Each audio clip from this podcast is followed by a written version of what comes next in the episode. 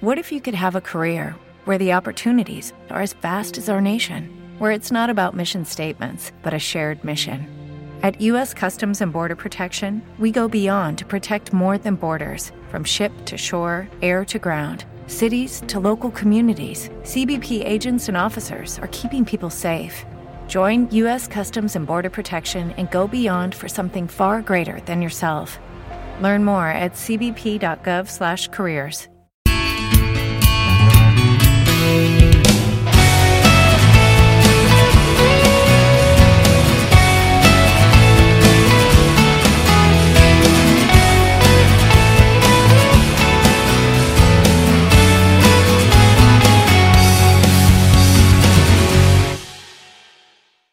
Buongiorno a tutti, buongiorno e benvenuti ancora una volta con Ti racconto la mia storia di Christian People Now.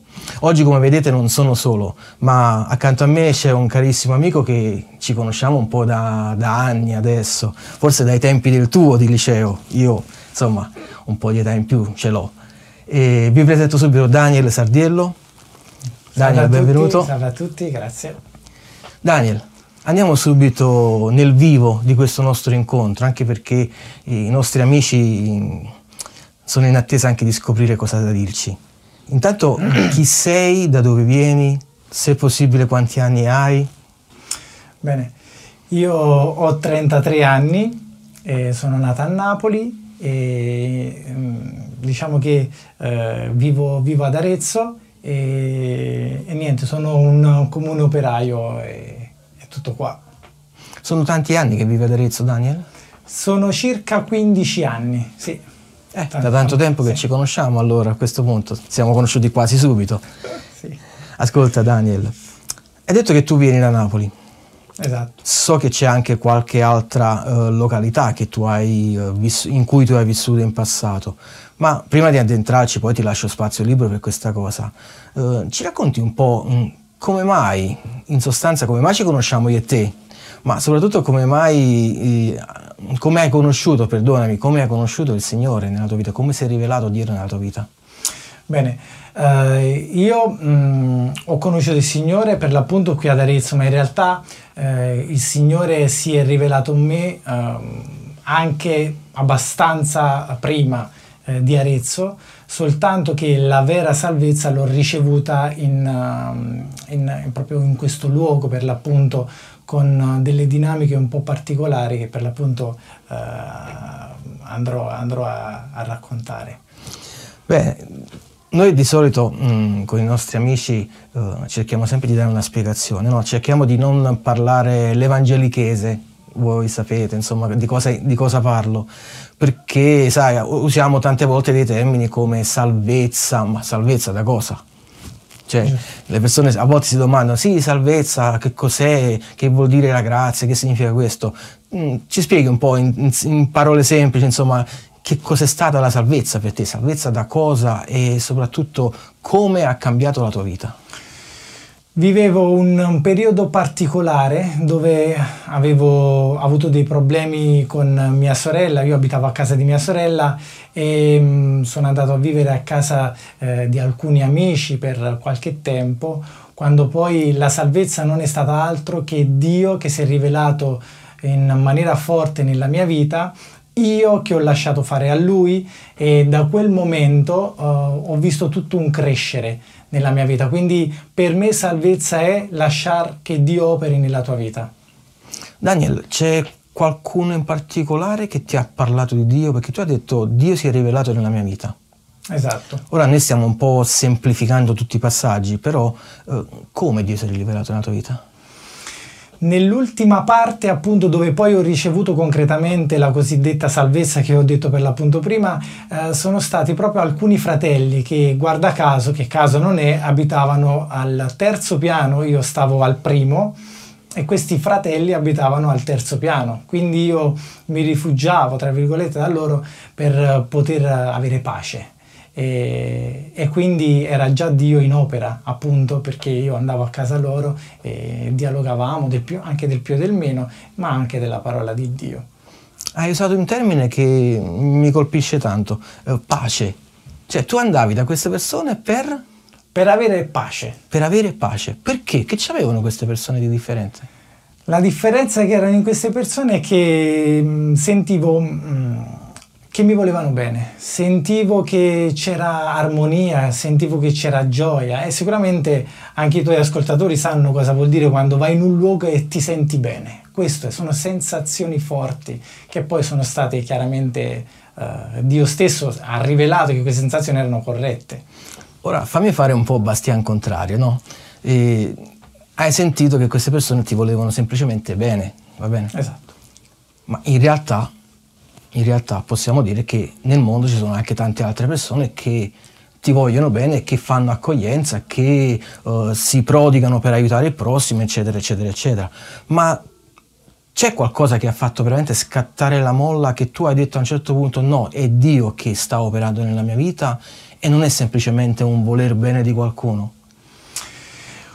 Questo è avvenuto il giorno prima che decisi poi di andare in chiesa, perché mh, le persone arrivano a un certo punto che poi si fermano perché hanno sempre quella sensazione di, di, egoismo puro dove sì ti posso dare una mano ma arriva un punto. Quando invece vedi una persona che prende la tua causa e, mm, e la fa propria, quello è amore che viene solo da Dio. Questa è la differenza. Quando una persona ti ama di un amore diverso, cioè che prende il tuo problema e lo fa suo, quello è l'amore di Dio. L'amore di Dio, l'amore di Dio quindi ha cambiato la tua vita. Sì. Ma nello specifico, mh, mm, ora vorrei entrare un po' più nel personale, se posso. Certo. Poi tu ritieniti libero di poter dire o non dire quello che, che, certo. che senti. Io vorrei entrare proprio nel, nello specifico, anche per far capire a chi ci ascolta, insomma, che significa veramente quando senti l'amore di Dio nella tua vita? Cioè che differenza c'è tra sentire l'amore di una mamma, l'amore di un papà, l'amore di un fratello, di un amico, di, anche di un estraneo che ti sta mostrando insomma uh, benevolenza e sentire invece l'amore di Dio nella, nella propria vita?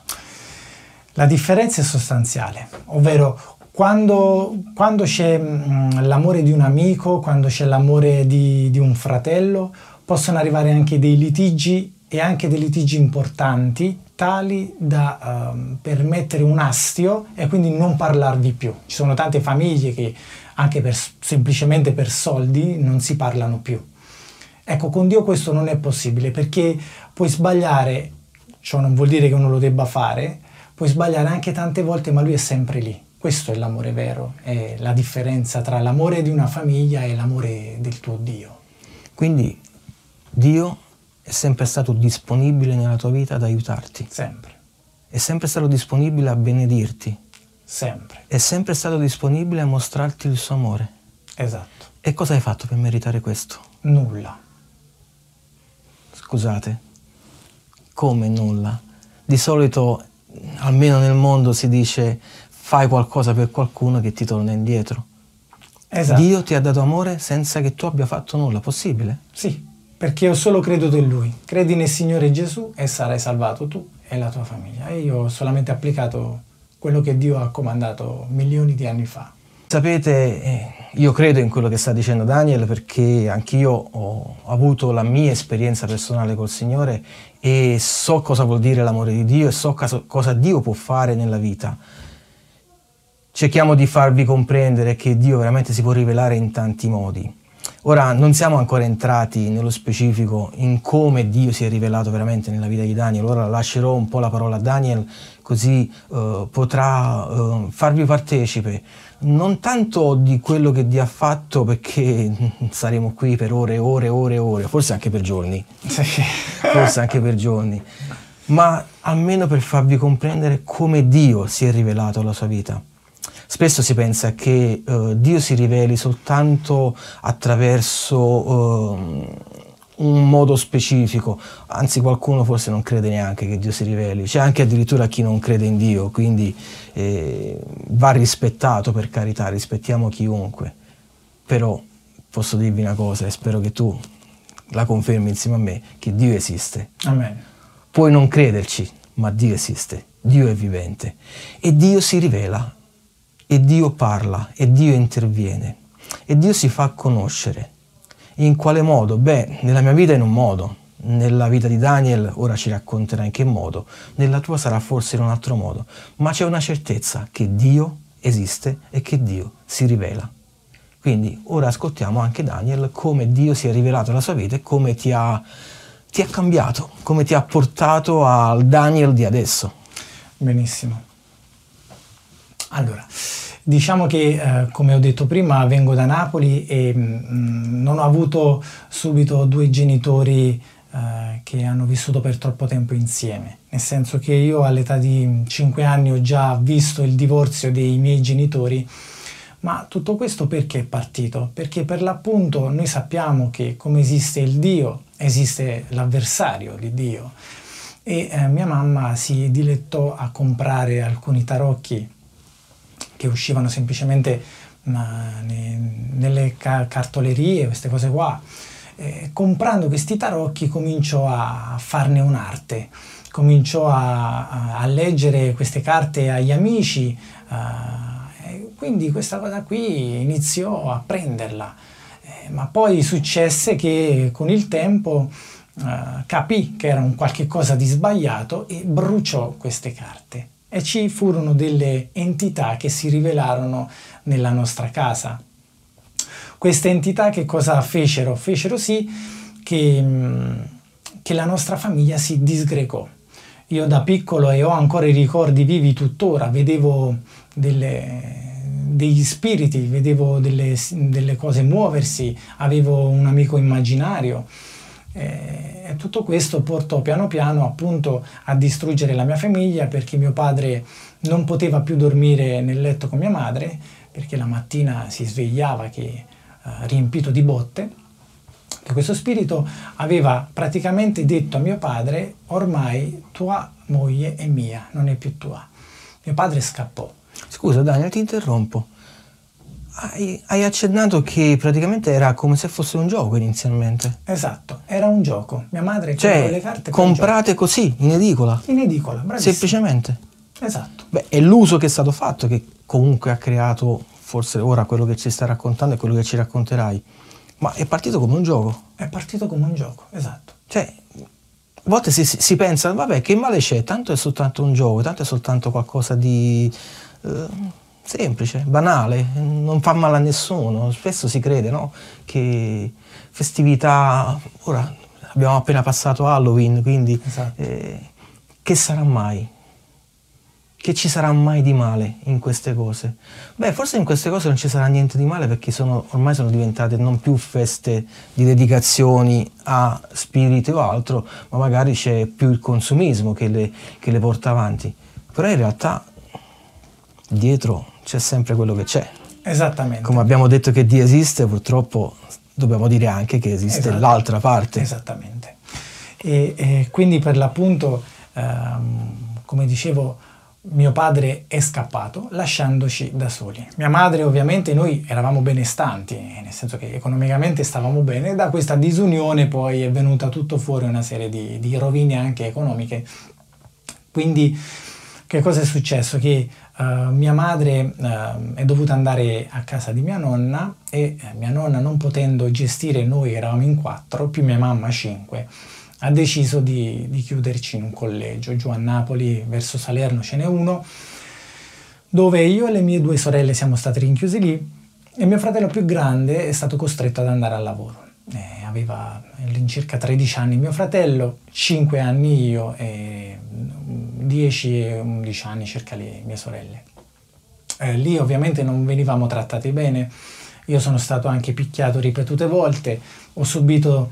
Eh, di, diciamo delle molestie mh, mm, molto, molto forti, e, al che mi sono ammalato di tumore all'orecchio e questo tumore mi ha permesso di uscire fuori dal collegio perché lì non avevano le cure e quindi sono dovuto ritornare a casa di mia mamma.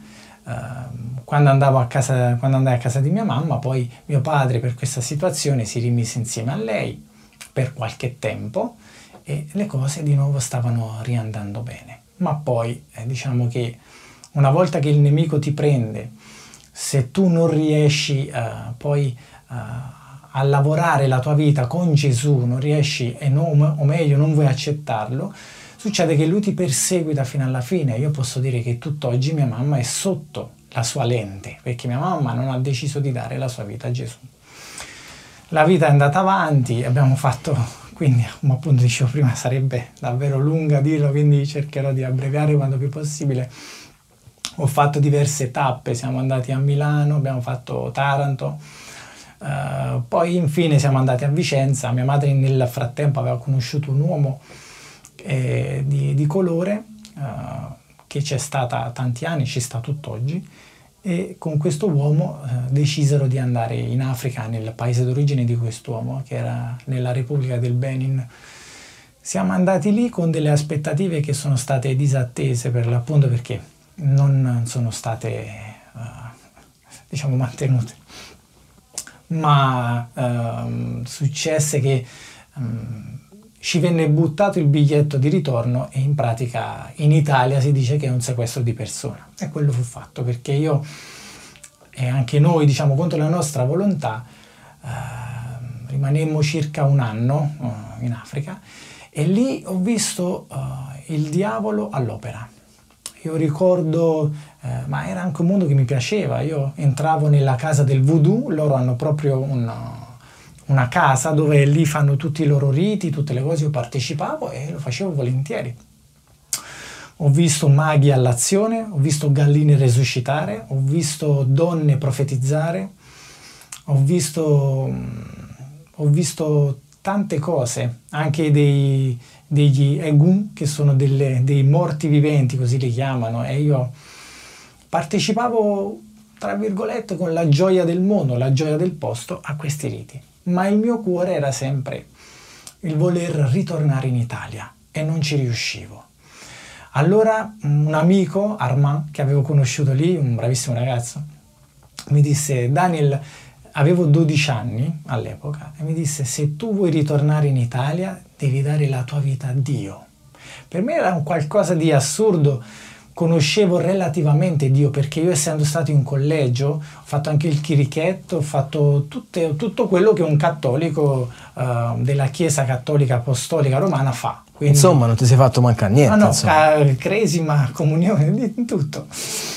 Ma posso dire che uh, conoscevo un Dio, mh, diciamo, di uh, non amichevole, un Dio di un conoscente, ecco, lo reputavo un conoscente, un Dio non all'opera, un conoscente, mi regalò una, un rosario, una croce rossa. E io iniziai con le mie Ave Maria, Padre nostro. Dissi, io credo di essere venuto qui a morire, ma se non è così, aiutami a ritornare nel mio paese, aiutami a ritornare in Italia. E cominciai a fare il mio rosario. Al che un, un giorno, mi ricordo, fecero una festività mh, importante in quel paese di Godomè, vicino appunto nel Benin, e uh, ci furono delle grandi possessioni di massa. E io partecipai e vidi tante donne uh, accettare il diavolo nella propria vita, uh, farsi possedere in quel momento e uh, lì mi fui turbato anche perché ricordiamoci ero un bambino di 12 anni. Beh, insomma. Era, abbastanza giovanotto. Eh, sì. E eh, ricordo che quando finì la festa c'era una donna che rimase posseduta, era una sacerdotessa lei, eh, mi dissero insomma. E eh, essendo che ero l'unico bianco del posto, chiesi al, um, al fratello di, del compagno di mia mamma di non passare in quel viale perché se c'è la sacerdotessa, dissi, e ci sono anche le altre persone di colore, vedono l'unico bianco, detto questi mi, mi prendono per forza e cominciano a fare storie strane, che non lo so, volevo evitare, ero un bambino. Ma questo uh, ragazzo mi disse non ti preoccupare, tanto sei con me. Passammo lì e uh, questa sacerdotessa... Uh, anzi, qualcuno gli disse: Guarda, c'è l'uomo bianco, andate, va, va, vai da lui a chiedergli i soldi. Io, questa signora venne verso di me, mentre si stava per avvicinare, si bloccò e dissi, disse no, io da lui non posso andare perché questo ragazzo è protetto. Ecco che io già iniziavo a vedere l'opera di Dio nella mia vita, iniziavo a vedere Dio che stava lavorando. Ma tu sapevi di essere protetto? Cioè avevi questa impressione, questa vaga impressione che qualcosa ti stava proteggendo, o meglio che Dio, poi hai scoperto che era Dio stesso che stava già mm, muovendo la, i tuoi passi e quindi stava già insomma eh, preparando una strada per te. Avevi questa sensazione che Dio ti stava già proteggendo o stavi vivendo tranquillamente quel momento eh, in modo passivo, lo subivi in modo passivo?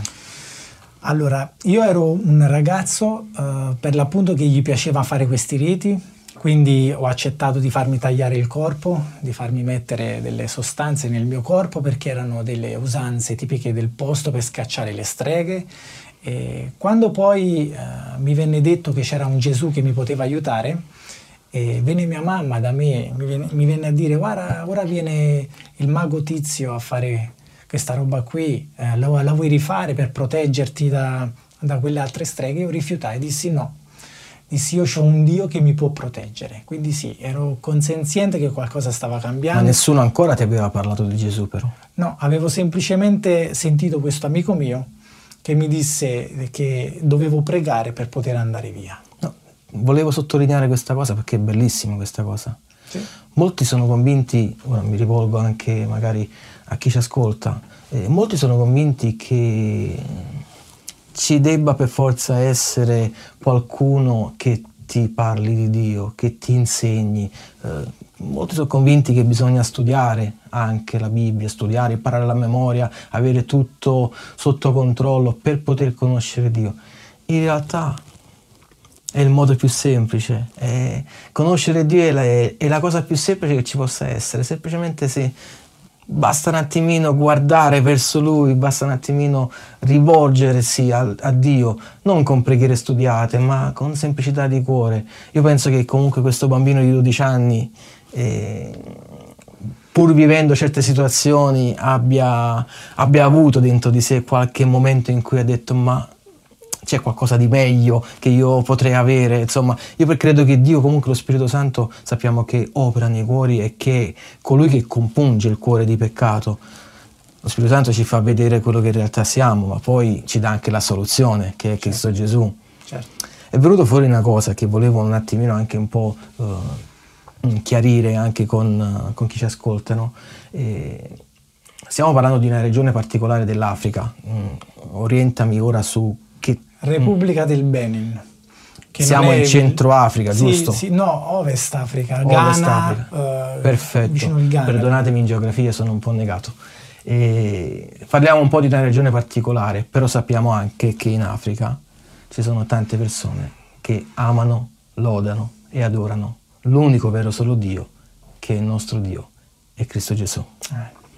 Grazie a Dio in Africa ci sono tante persone, tanti missionari che combattono realmente questa, uh, questa, piaga di questo paese, ma non tutta l'Africa però è mh, mm, dedita a, a, a, spiritismo e altro. Però grazie a Dio, insomma, noi sappiamo che dove il peccato abbonda, la grazia. Lascio finire la tua testimonianza, ma volevo un attimo chiarire anche con chi ci ascolta, giustamente, che eh, si può pensare magari che in Africa ci sia soltanto questo, uh, questa metodologia di, uh, di vita, no. in realtà no, grazie a Dio il popolo africano, eh, molti, molti, molti del popolo africano sono anche cristiani convertiti, salvati per grazia, Amen. che amano il nostro Dio, che lodano il nostro Dio e che servono il nostro Dio. Amen. Parliamo un po' anche di quelli che arrivano in questo periodo. Siamo in tempi in cui di sbarchi se ne parla così tanto. E ora mi, mi, vorrei rivolgere un attimino, se mi permetti, anche a chi come noi crede in Dio. Guardate che molti delle persone che vengono, spesso e volentieri, sono dei nostri fratelli, che magari si sono trovati in situazioni particolari e sono dovuti scappare dal loro paese. Noi ne conosciamo uno sì. Forse un giorno lo avremo qui uh, davanti a questa telecamera e parlerà anche con, con voi. E ne conosciamo uno che ha vissuto anche lui un'esperienza tragica in un barcone, però quando è arrivato qui lui era un credente ed è rimasto un credente. Daniel, ti lascio la parola ancora. E quindi mh, mm, dicevamo che questa donna, credo di essere arrivato da, dalla donna che... Uh, dichiarandomi protetto, non poté avvicinarsi a me. Ma um, qualche giorno in là, qualche giorno dopo, eh, mia mamma mi, mi, supplicò di portarla a fare un giro. Io intanto avevo imparato la lingua che era il francese e capivo anche qualcosa del loro dialetto perché mi affascinava. Mm, sono rimasto sempre affascinato dalle culture diverse, eh, mi sono fatto tanti amici e devo dire che ci sono... With the Lucky Land slots, you can get lucky just about anywhere.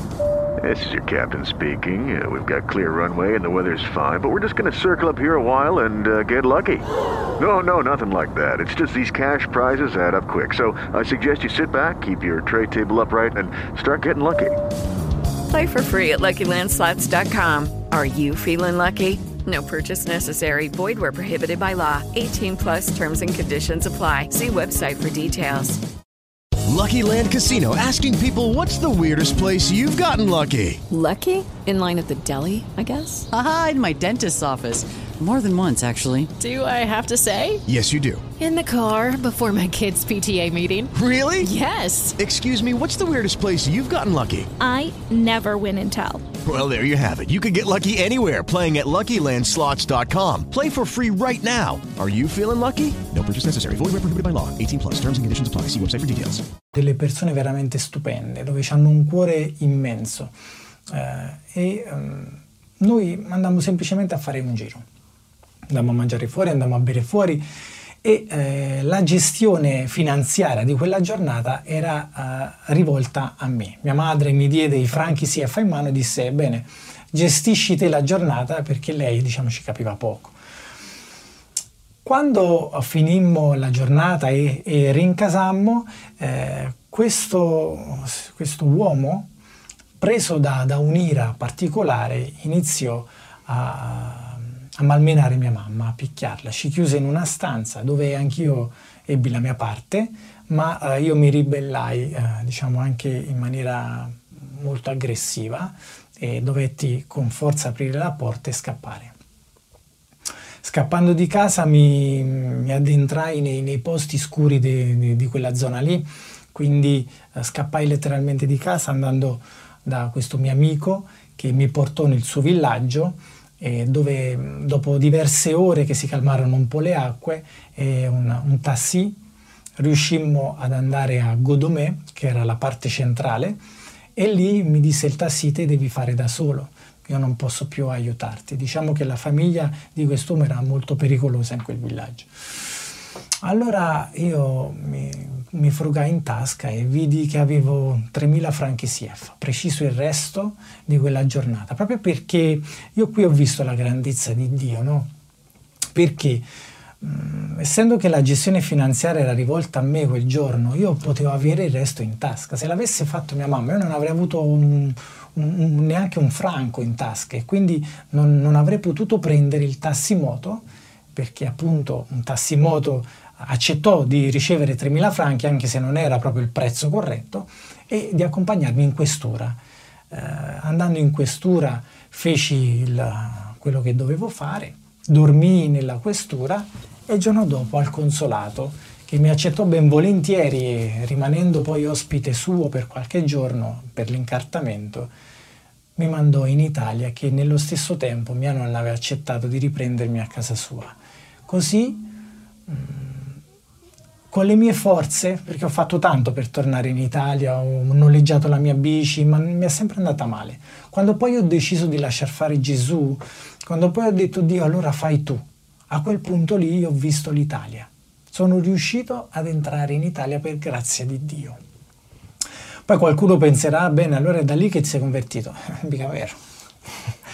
non è assolutamente vero perché a volte noi siamo fatti così, facciamo delle Ricordo, ricordo molto bene. Facciamo delle promesse a Dio, ah Signore se tu mi fai questo io farò questo, ma Dio già sa che non lo farai, ma lo fa uguale perché ti ama.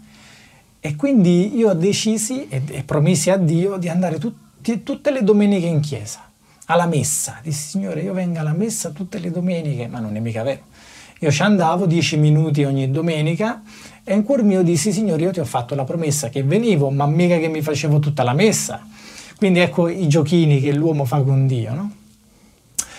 Fino a che incontrai eh, la, mia cognata attuale, la moglie di mio fratello, assieme a mio fratello, che lui era militare, tornò in congedo e disse ma ti va di venire alla riunione dei giovani? Eh, dissi, cos'è la riunione dei giovani? Dissi, cos'è la riunione dei giovani? No, noi, essendo evangelico, mio fratello disse, eh, noi ci riuniamo tra giovani, facciamo qualche chiacchiera, leggiamo un passo della parola di Dio e si consumano dei cibi insieme, facciamo un agape. Ah, dissi, no, dissi no, io sono cattolico, dissi io non vengo, ma per, proprio per principio. Giustissimo anche, insomma.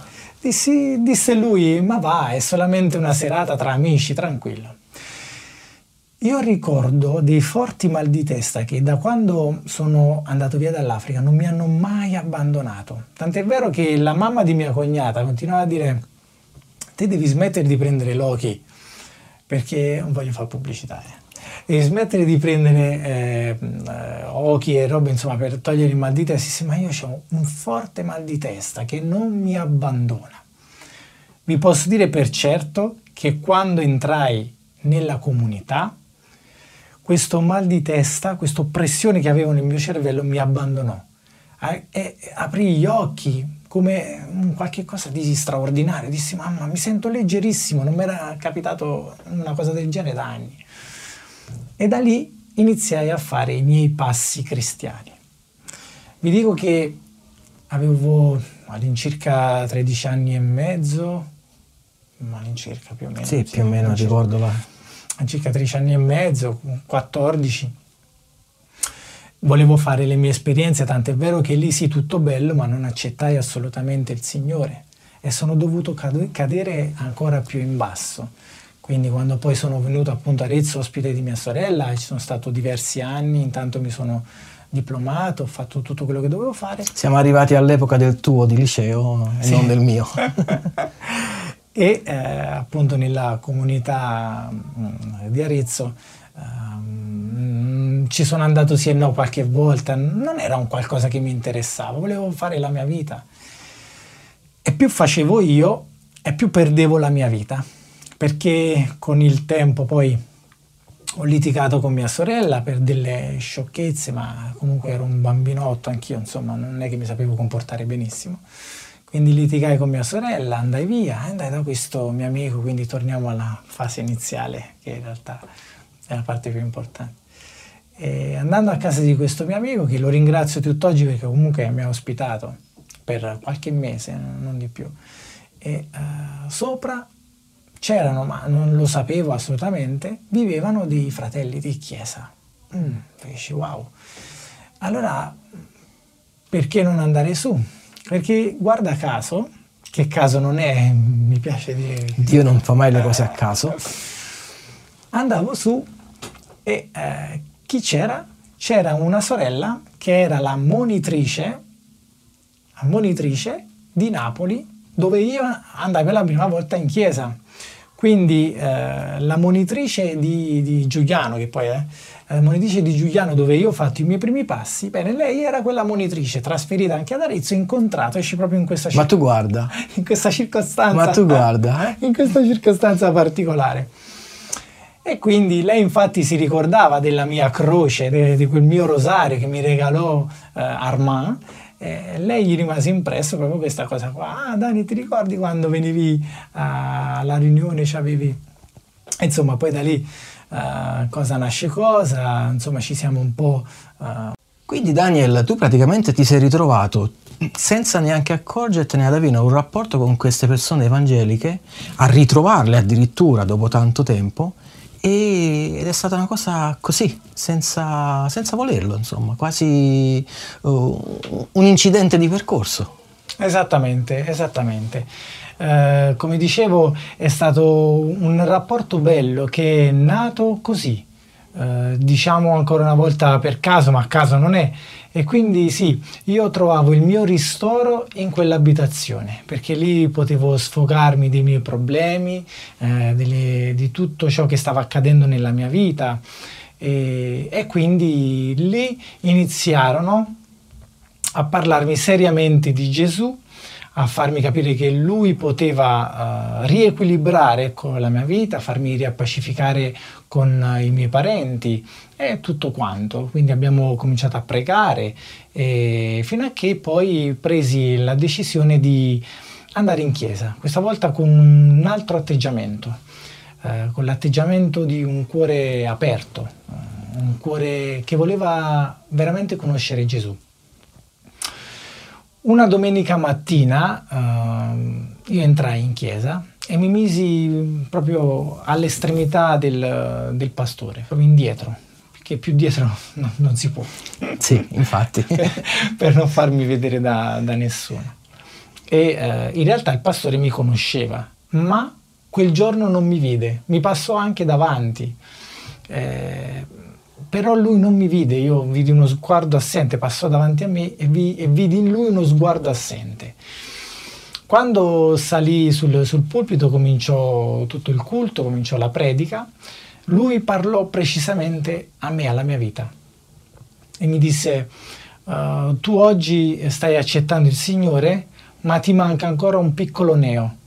Finché non toglierai quel neo dalla tua vita, tu non potrai entrare nel regno di Dio e subito lì scoppiano un pianto di liberazione, lì Gesù toccò il mio cuore e cominciai a vedere le prime farfalline, i primi uccelli, amore, ero innamorato di Gesù. Scusami Daniel, fammi essere di nuovo il bastian contrario della situazione.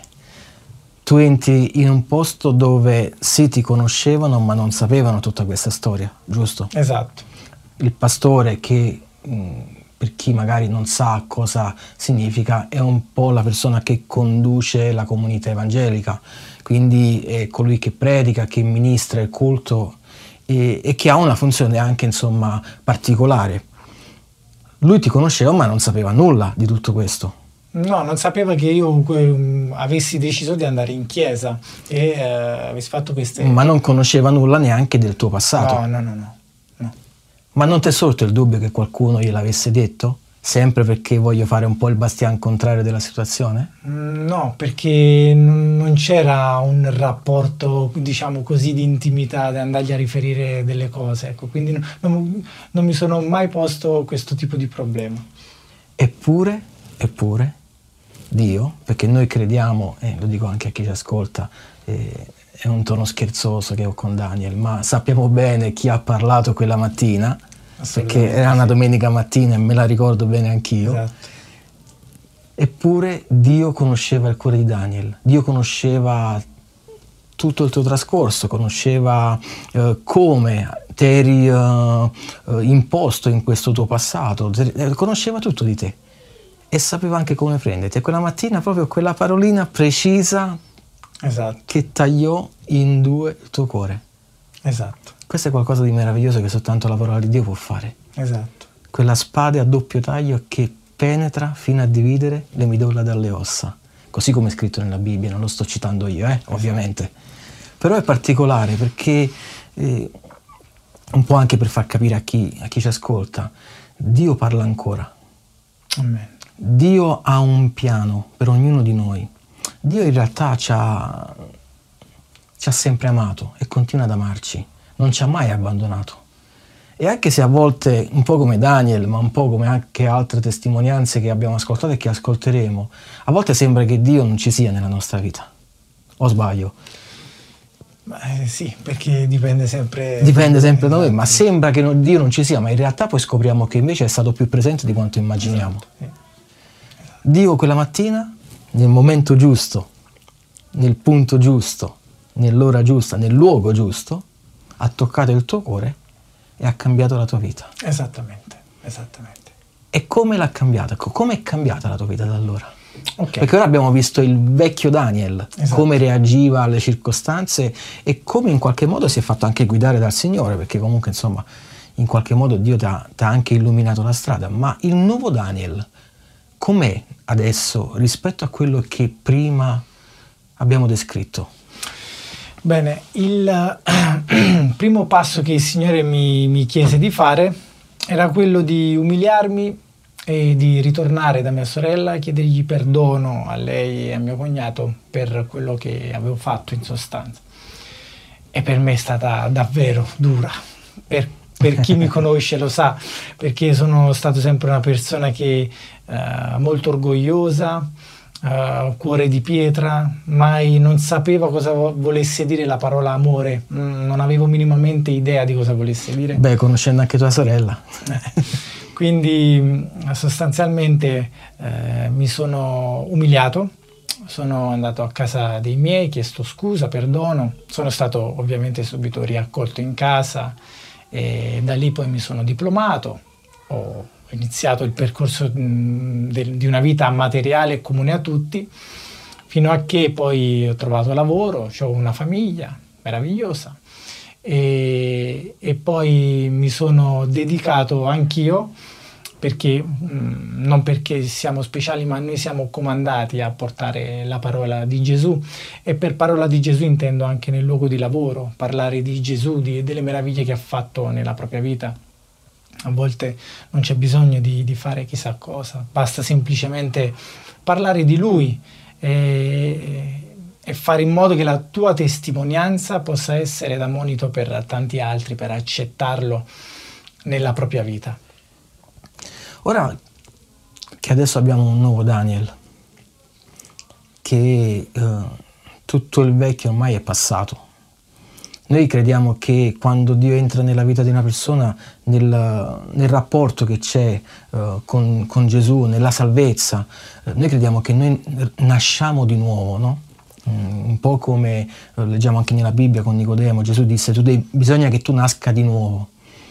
E per nascere di nuovo ovviamente come, dice, come, diceva Gesù a Nicodemo, non è che devi rinascere un'altra volta, magari insomma, tornare indietro con l'età sarebbe bello, però spiritualmente noi siamo chiamati a nascere di nuovo in Cristo, come una nuova creatura.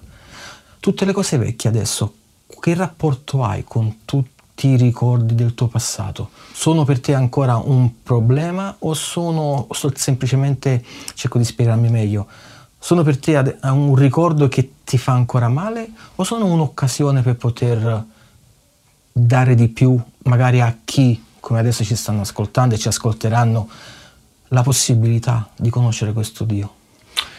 Quando ho accettato il Signore, quando ho deciso di dare la mia vita a Lui, come dicevo, ho fatto il primo passo che è questo di umiliazione che poi uh, per me è stata definita tale, ma che poi sostanzialmente, pensandoci bene, umiliazione non è, alla fine chiedere perdono a tua sorella, mi sembra anche il minimo se hai sbagliato.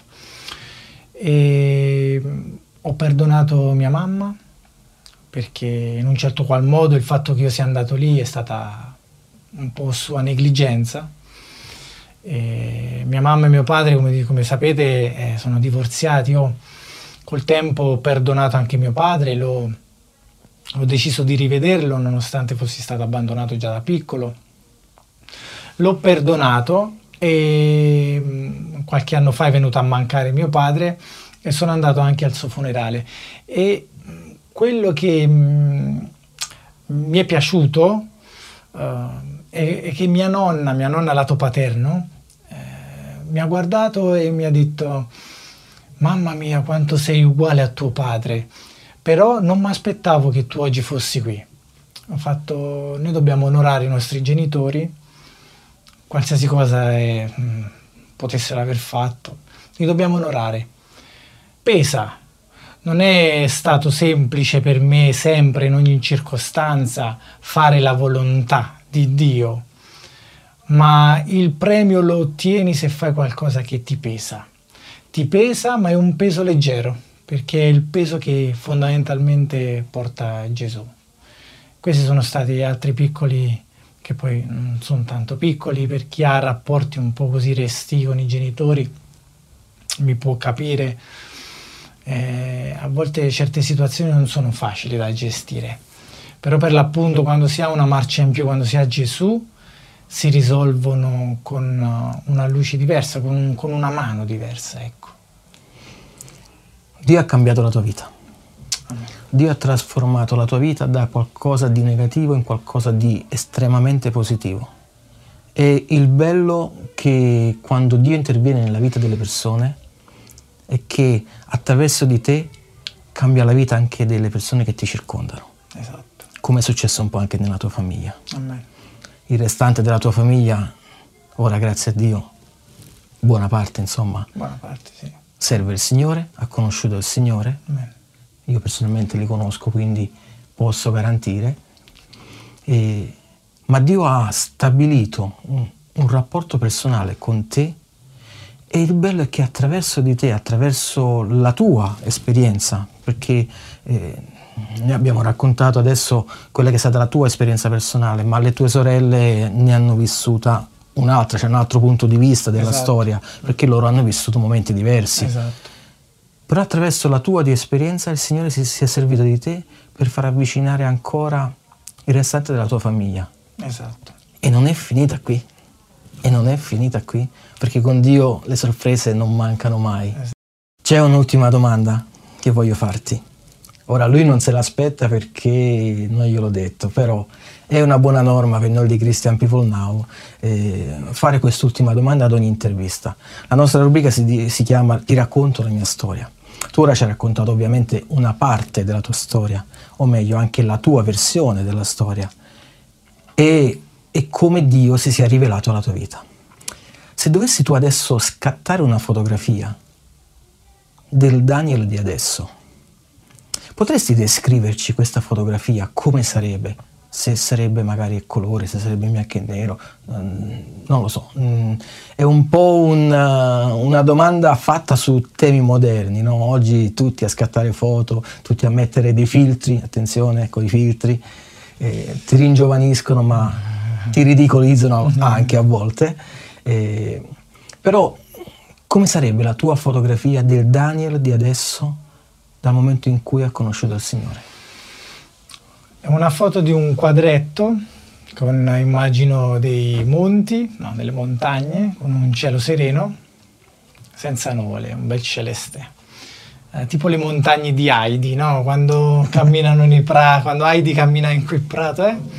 con eh, la mia famiglia, che è carnalmente la cosa più preziosa che ho. Che tra l'altro sta per aumentare. Sì, sta per aumentare, che mia moglie aspetta un bambino e quindi la mia famiglia completa e dall'alto una mano che protegge, perché io tutte le mattine ehm, prego per la mia famiglia, anzi in realtà da quando è nato mio figlio non faccio altro che pregare per lui, sempre tutte le sere lo sposto nel suo lettino e mentre gli, gli rimbocco le coperte prego per lui, per la protezione, per la sua vita, perché io credo molto nella preghiera. E quindi una mano di Gesù dall'alto che, che insomma ci, ci protegge con questa mano. Potremmo dare un titolo a questa intervista. Daniel, un uomo protetto da Dio. Amen. Amen. Secondo me sarebbe un buon titolo da dare a questa intervista. Amen. Noi siamo arrivati alla fine. Ci sarebbero tante cose da dire, ci sarebbero tante cose da raccontare. Amen. Ancora, ancora, ancora, ancora, non si finirebbe mai. È passato ormai quasi un'oretta. Speriamo che siete ancora lì eh, a vedere questo video e a sentire il racconto della testimonianza di Daniel Sardiello. Sappiate che Dio può fare, posso permettermi, anche molto di più Amen. di quello che ha fatto nella vita di Daniel. Sappiate che Dio poss- può proteggervi anche molto di più di quello che ha fatto nella vita di Daniel e quello che ha fatto anche nella mia di vita. Sappiate che Dio può fare ogni cosa, che come abbiamo sentito Dio può risolvere ogni problema, può intervenire nella vostra vita e darvi quella pace, la stessa pace che Daniel vedeva in quelle persone che non conosceva neanche, o meglio che conoscevi così, tanto per. Però quella pace che lo ha attirato, che ha fatto sì che approfondisse quell'amicizia Certo, certo. e quell'amicizia l'ha portata a Gesù. Ed è lo stesso, lo stesso atteggiamento che Daniel adesso ha nei tuoi confronti, magari che lo conosci già, lo stesso atteggiamento che io ho nei tuoi confronti, magari perché mi conosci già. E se non ci conosci, beh, sappi una cosa, che forse tu non conosci noi, forse noi non conosciamo te, ma Dio sa ogni cosa di te ed è pronto a intervenire, purché tu lo chieda. Amen. Tu prega. Daniel, correggimi se sbaglio. Tu prega e Dio ti risponde. Amen. Tu leggi la sua parola e Dio ti risponde. Tu affidati a Lui e Dio ti risponde. Amen. Dai a Lui la sua vita, come ha fatto Daniel, come ho fatto anch'io e come tanti altri hanno fatto. E sarai anche tu. Ora uso questo titolo. Un uomo o una donna protetto da Dio. Amen. E Dio sicuramente ti benedirà. Daniel, un saluto e grazie per aver, aver eh, prestato la tua storia alla nostra rubrica di Christian People Now e un arrivederci a presto, ma noi ci vediamo sicuramente. E, tra l'altro noi collaboriamo insieme anche eh, con la musica, non l'abbiamo detto, ma Daniel è anche un batterista e in questo momento lavoriamo insieme in, in questo ambito. Ma un saluto anche a voi che ci ascoltate e che ci ascolterete in futuro. Che Dio vi possa benedire da Christian People Now, da Ugo e da Daniel Sardiello. Dio vi benedica. Dio vi benedica.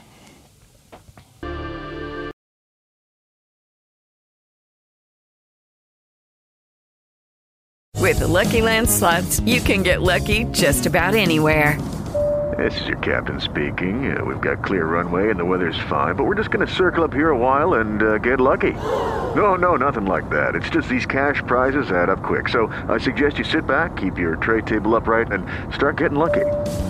Play for free at LuckyLandSlots.com. Are you feeling lucky? No purchase necessary. Void where prohibited by law. 18 plus terms and conditions apply. See website for details.